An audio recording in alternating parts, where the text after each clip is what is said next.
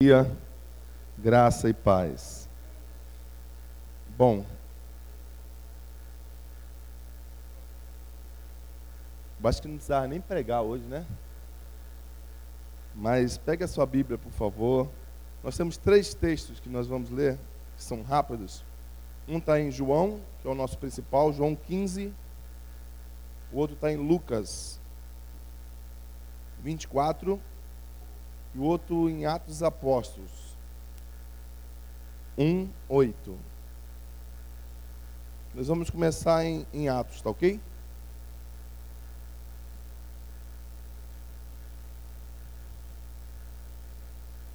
Atos 1, 8.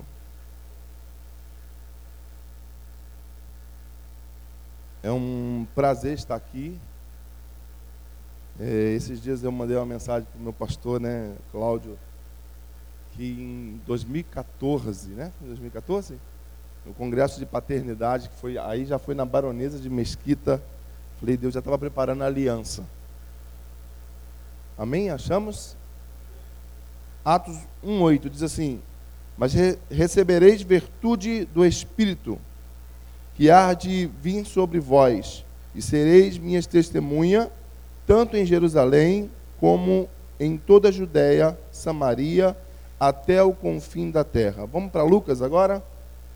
Lucas 24, 49.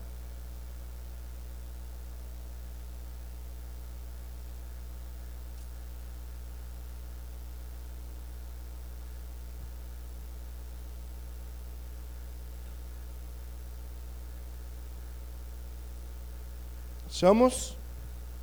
O texto diz assim: e eis que vos envio a promessa do meu Pai. Ficai, porém, na cidade de Jerusalém, até que do alto seja revestido de poder. E para finalizar, João 15.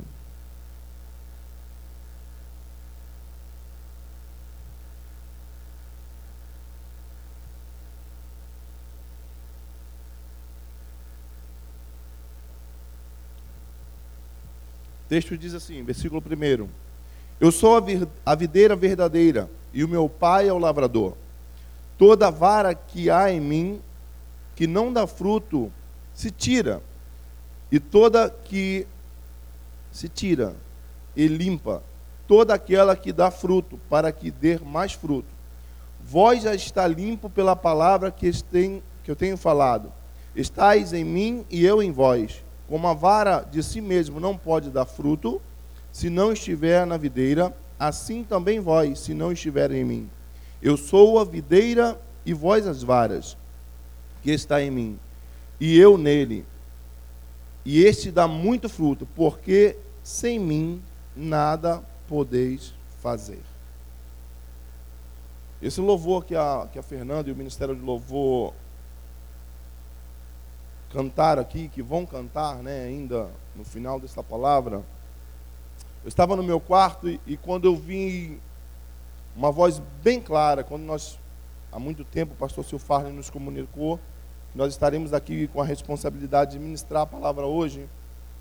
E eu estava orando a Deus, que palavra trazer? O que falar da parte do Senhor para alimentar nossas vidas? E de repente estava ouvindo esse louvor e ouvi claramente: sem mim nada podeis fazer. Nós vemos pastor Oldson falar sobre as amarras, as pedras né, que, que os homens colocam, e quantas pedras e quantas amarras nos envolve que nos impede de estar cheio da glória de Deus. Nós vemos Fernandinha falar sobre os discípulos de Jesus que estavam chegando na igreja, né, no templo para orar, e quando eles chegam, vê lá um, um, um homem que de nascença estava lá, coxo, e diz: Olha para nós. Será que olhando para um homem eles ficaram curados? Ou foram curados por aquilo que estava no interior daqueles homens? E eu quero lhe fazer uma reflexão nesta manhã para nossas vidas. Será que de fato, de verdade, nós estamos cheios do Espírito Santo de Deus?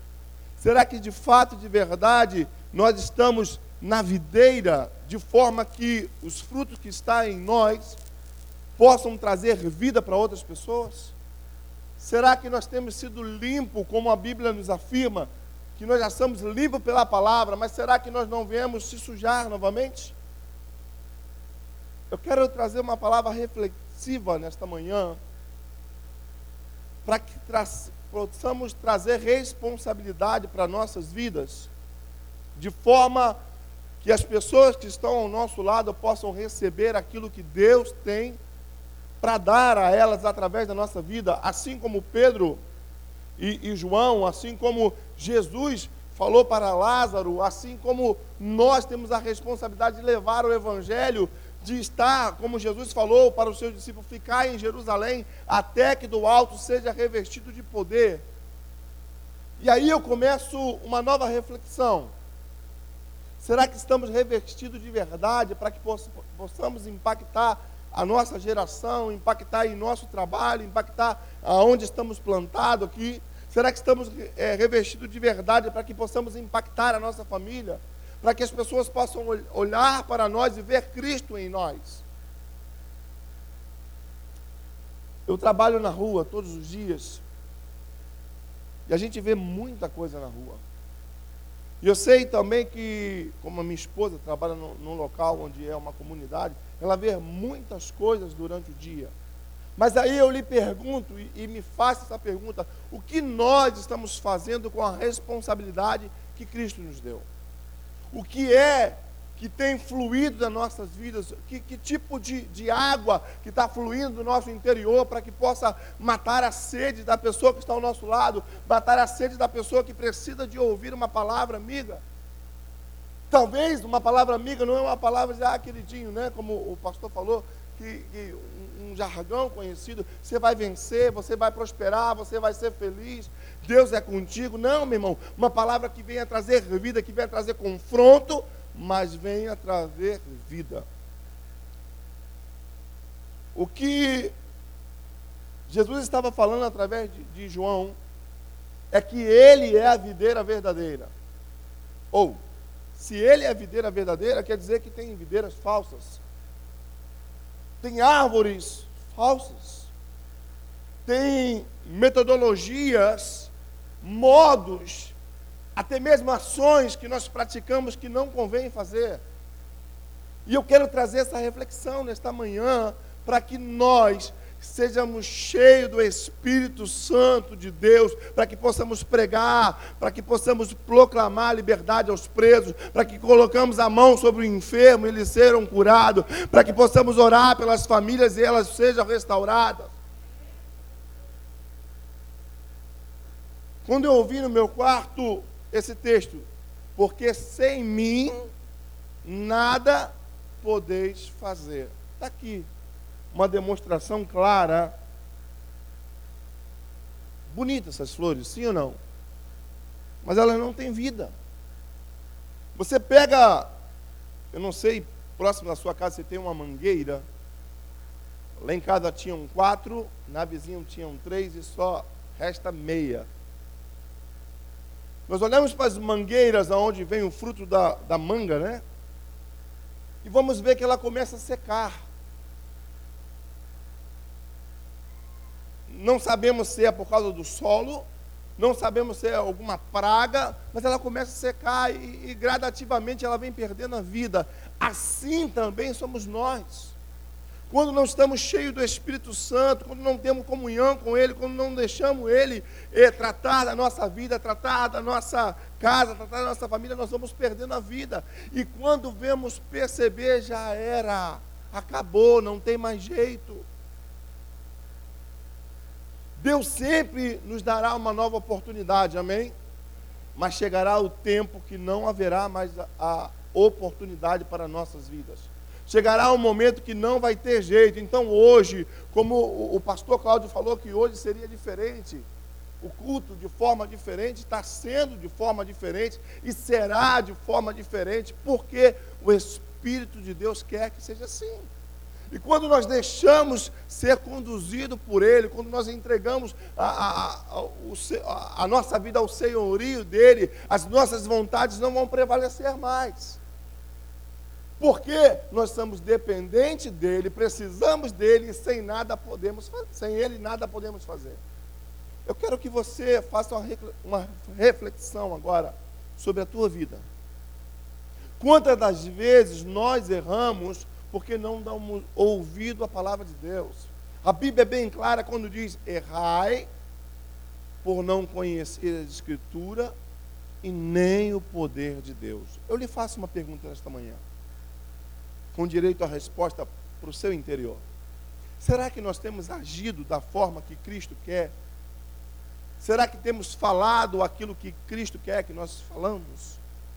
Será que temos é, orientado, é, como o diácono Evanildo falou, Será que nós temos sido porta de Deus para abençoar outras vidas, pessoas sem perspectiva e que através de uma oportunidade de, de uma página, uma curtida de uma página, poder influenciar outras vidas? Será que nós temos é, a, a, unção do Espírito Santo guardada só para a minha vida? Só, não, eu preciso ser cheio do Espírito Santo, eu preciso falar em línguas, eu preciso profetizar, mas o irmãozinho do lado não precisa. Aí, querido, deixa eu te explicar uma coisa. A Bíblia diz, querido, que ia estar todo mundo reunido, e isso se cumpriu em Atos Apóstolos, que todos estavam no mesmo local, na mesma casa, a casa começou a encher de fumaça, e todos foram cheios do Espírito Santo de Deus. Eu quero te informar uma coisa: o Espírito de Deus não é só para a minha vida, para a vida do pastor Cláudio, o, o Espírito Santo é uma promessa para a nossa vida. O Senhor foi na sua ascensão e nos deixou o Espírito Santo como consolador,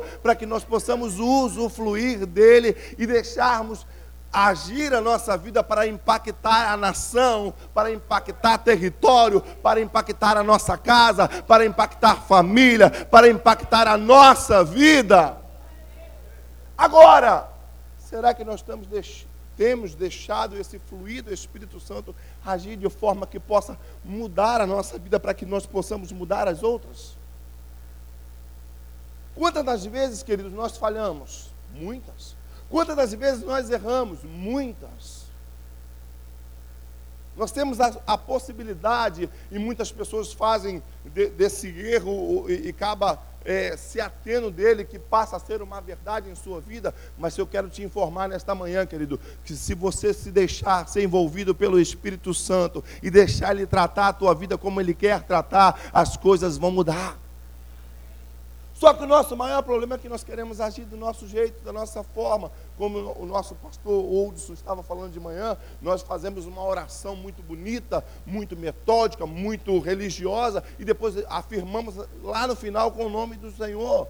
E o Senhor não tem nada a ver com isso, o Senhor não tem nada a ver com isso, com a tua falha, o Senhor não tem nada a ver com, com o teu erro, o Senhor não tem nada a ver com a sua escorregada, não, não tem nada a ver, mas que o Senhor passa a ter a ver quando Ele morreu na cruz do Calvário para nos garantir vida e vida com abundância. Mas só receberemos essa vida e vida com abundância quando deixarmos ser conduzido por Ele. Eu faço uma pergunta. Imagine bem, você pega o seu carro, e o ponteirinho está lá mostrando que o combustível está na reserva. Na reserva você vai andar aí por média 8 quilômetros. Será? Você sabe que o combustível está na reserva, sim ou não? Tem lá uma luzinha vermelha acesa ou piscando, né? Na minha moto fica piscando lá. Entra na reserva, aí está lá, só vermelha. Mas de repente, aquele, aquela luzinha que está vermelha, ela começa a piscar. Ou seja, ela está te dando um alerta. O combustível está acabando. E quantas das vezes o Espírito Santo nos dá esse alerta? Ou, vamos voltar aqui, né? Tem lá o, o sensor de temperatura do seu carro. Que normalmente ele fica lá assim, né? Aí tem, começa a aquecer, ele vai para o meio. Aí daqui a pouco ele, você não para, não põe a água, não, não abastece, ela começa a esquecer, daqui a pouco o motor ferve. E muitas das vezes em nossa vida nós esperamos o motor ferver ou o combustível acabar para tomarmos uma decisão. Mas se tomarmos a decisão antes, dizer, Senhor, eu preciso me converter do meu caminho, o meu caminho é mal, a minha vida está sendo mal, as minhas atitudes estão sendo mal, e ser renovado em Cristo para que possamos experimentar aquilo que Ele tem para nós, que é o melhor dessa terra. Só que o nosso maior problema é que nós esperamos o leite derramar, ou esperamos o combustível acabar para se abastecer novamente. Sabe o que o texto nos diz? Que ele é a videira verdadeira. Bom, se ele é a videira verdadeira, não precisa procurar outra. Ele diz que nós somos as varas. E toda vara que permanece nele, ele a limpa, para que haja fruto. Mas que toda árvore que está, que não produz fruto, ela é arrancada. Eu não sei quantas pessoas gostam de planta aqui, mas eu sei que pelo menos uma meia dúzia, amém? Dá para alguém fazer assim? Ó? Eu vejo quando a minha esposa para lá para mexer no, no, jardim botânico dela.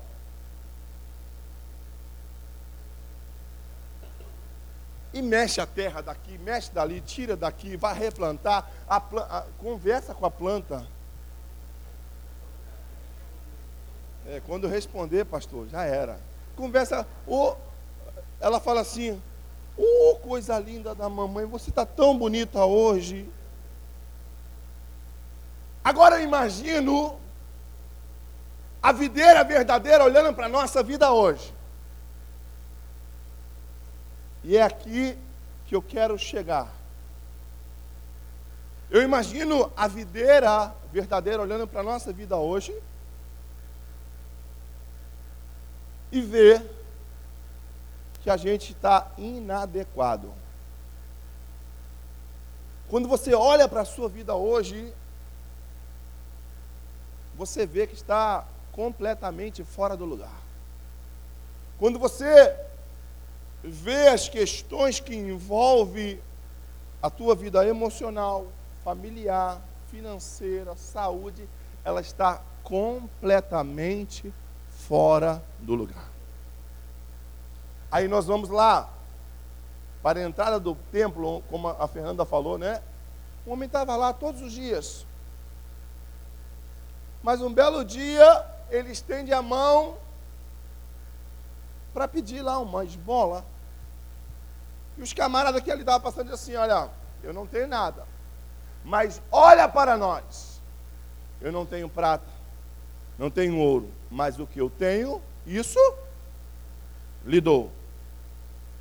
Foi melhor do que uma oferta, sim ou não? Sim ou não? Mas deixa eu te dizer uma coisa. Por muito tempo em nossa vida nós temos ouvido, graças a Deus aqui não, um evangelho de facilidade. Agora imagina, o cara estava acostumado a receber esmola. E agora, depois da sua cura, não tem como esmolar mais. Jesus sempre vai fazer isso em nossa vida, querido. Nós andamos errantes, nós erramos vacilantes, fazemos coisas que não deveríamos fazer, Jesus vai lá e nos liberta, nos traz, como diz o texto, eu tiro do, do largo de, show, de, de lodo e te ponho em pé como príncipe. Amém? Mas o que nós fazemos depois, se a, pegamos a atadura ou pegamos pedras e colocamos no nosso caminho, tomamos decisões que não deveríamos tomar, a Bíblia diz, meu irmão, que o Espírito foi derramado toda a carne, sobre os velhos, sobre os novos, até sobre os servos. E Jesus fala para o seu discípulo: Ficai em Jerusalém até que do alto seja revestido de poder. Será que só foi para eles? Será que nós se colocamos na brecha somente quando alguém chama à frente, ou precisamos orar, precisamos, é, há uma unção de cura, há uma unção de milagre, há uma unção de prosperidade, ou você tem isso dentro de você que está jorrando ao ponto de quem está ao seu lado ser alimentado, sentir a glória de Deus num abraço, numa fala, numa profecia.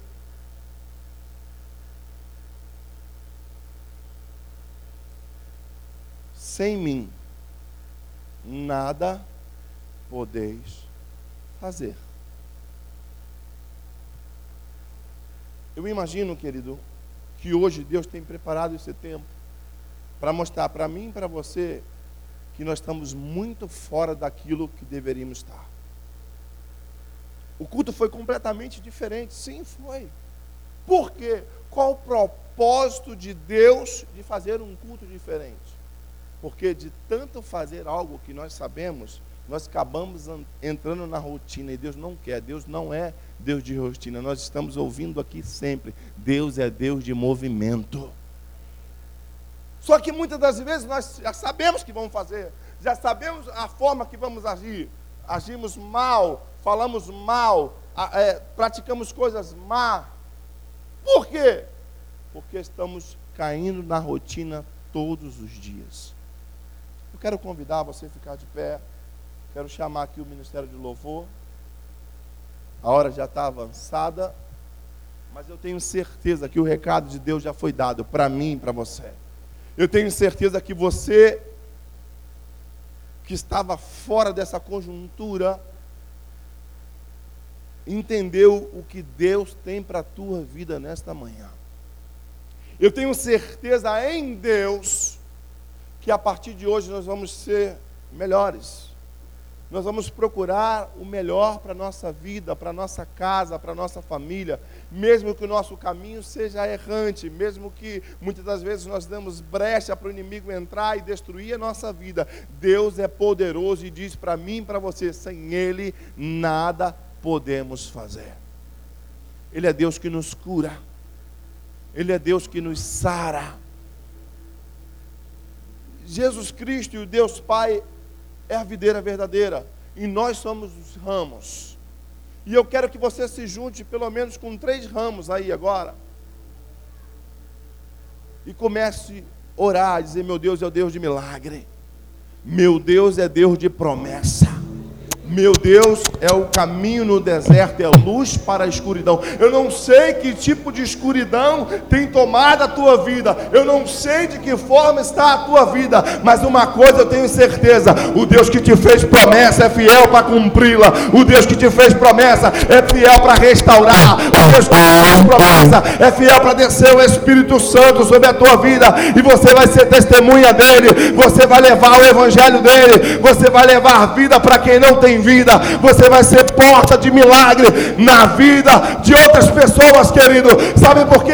O Deus que te fez promessa é fiel. Ah, pastor, eu estou completamente fora, eu não sei o que fazer, eu não sei de que forma agir. Deixa Ele agir por você, se entregue a Ele.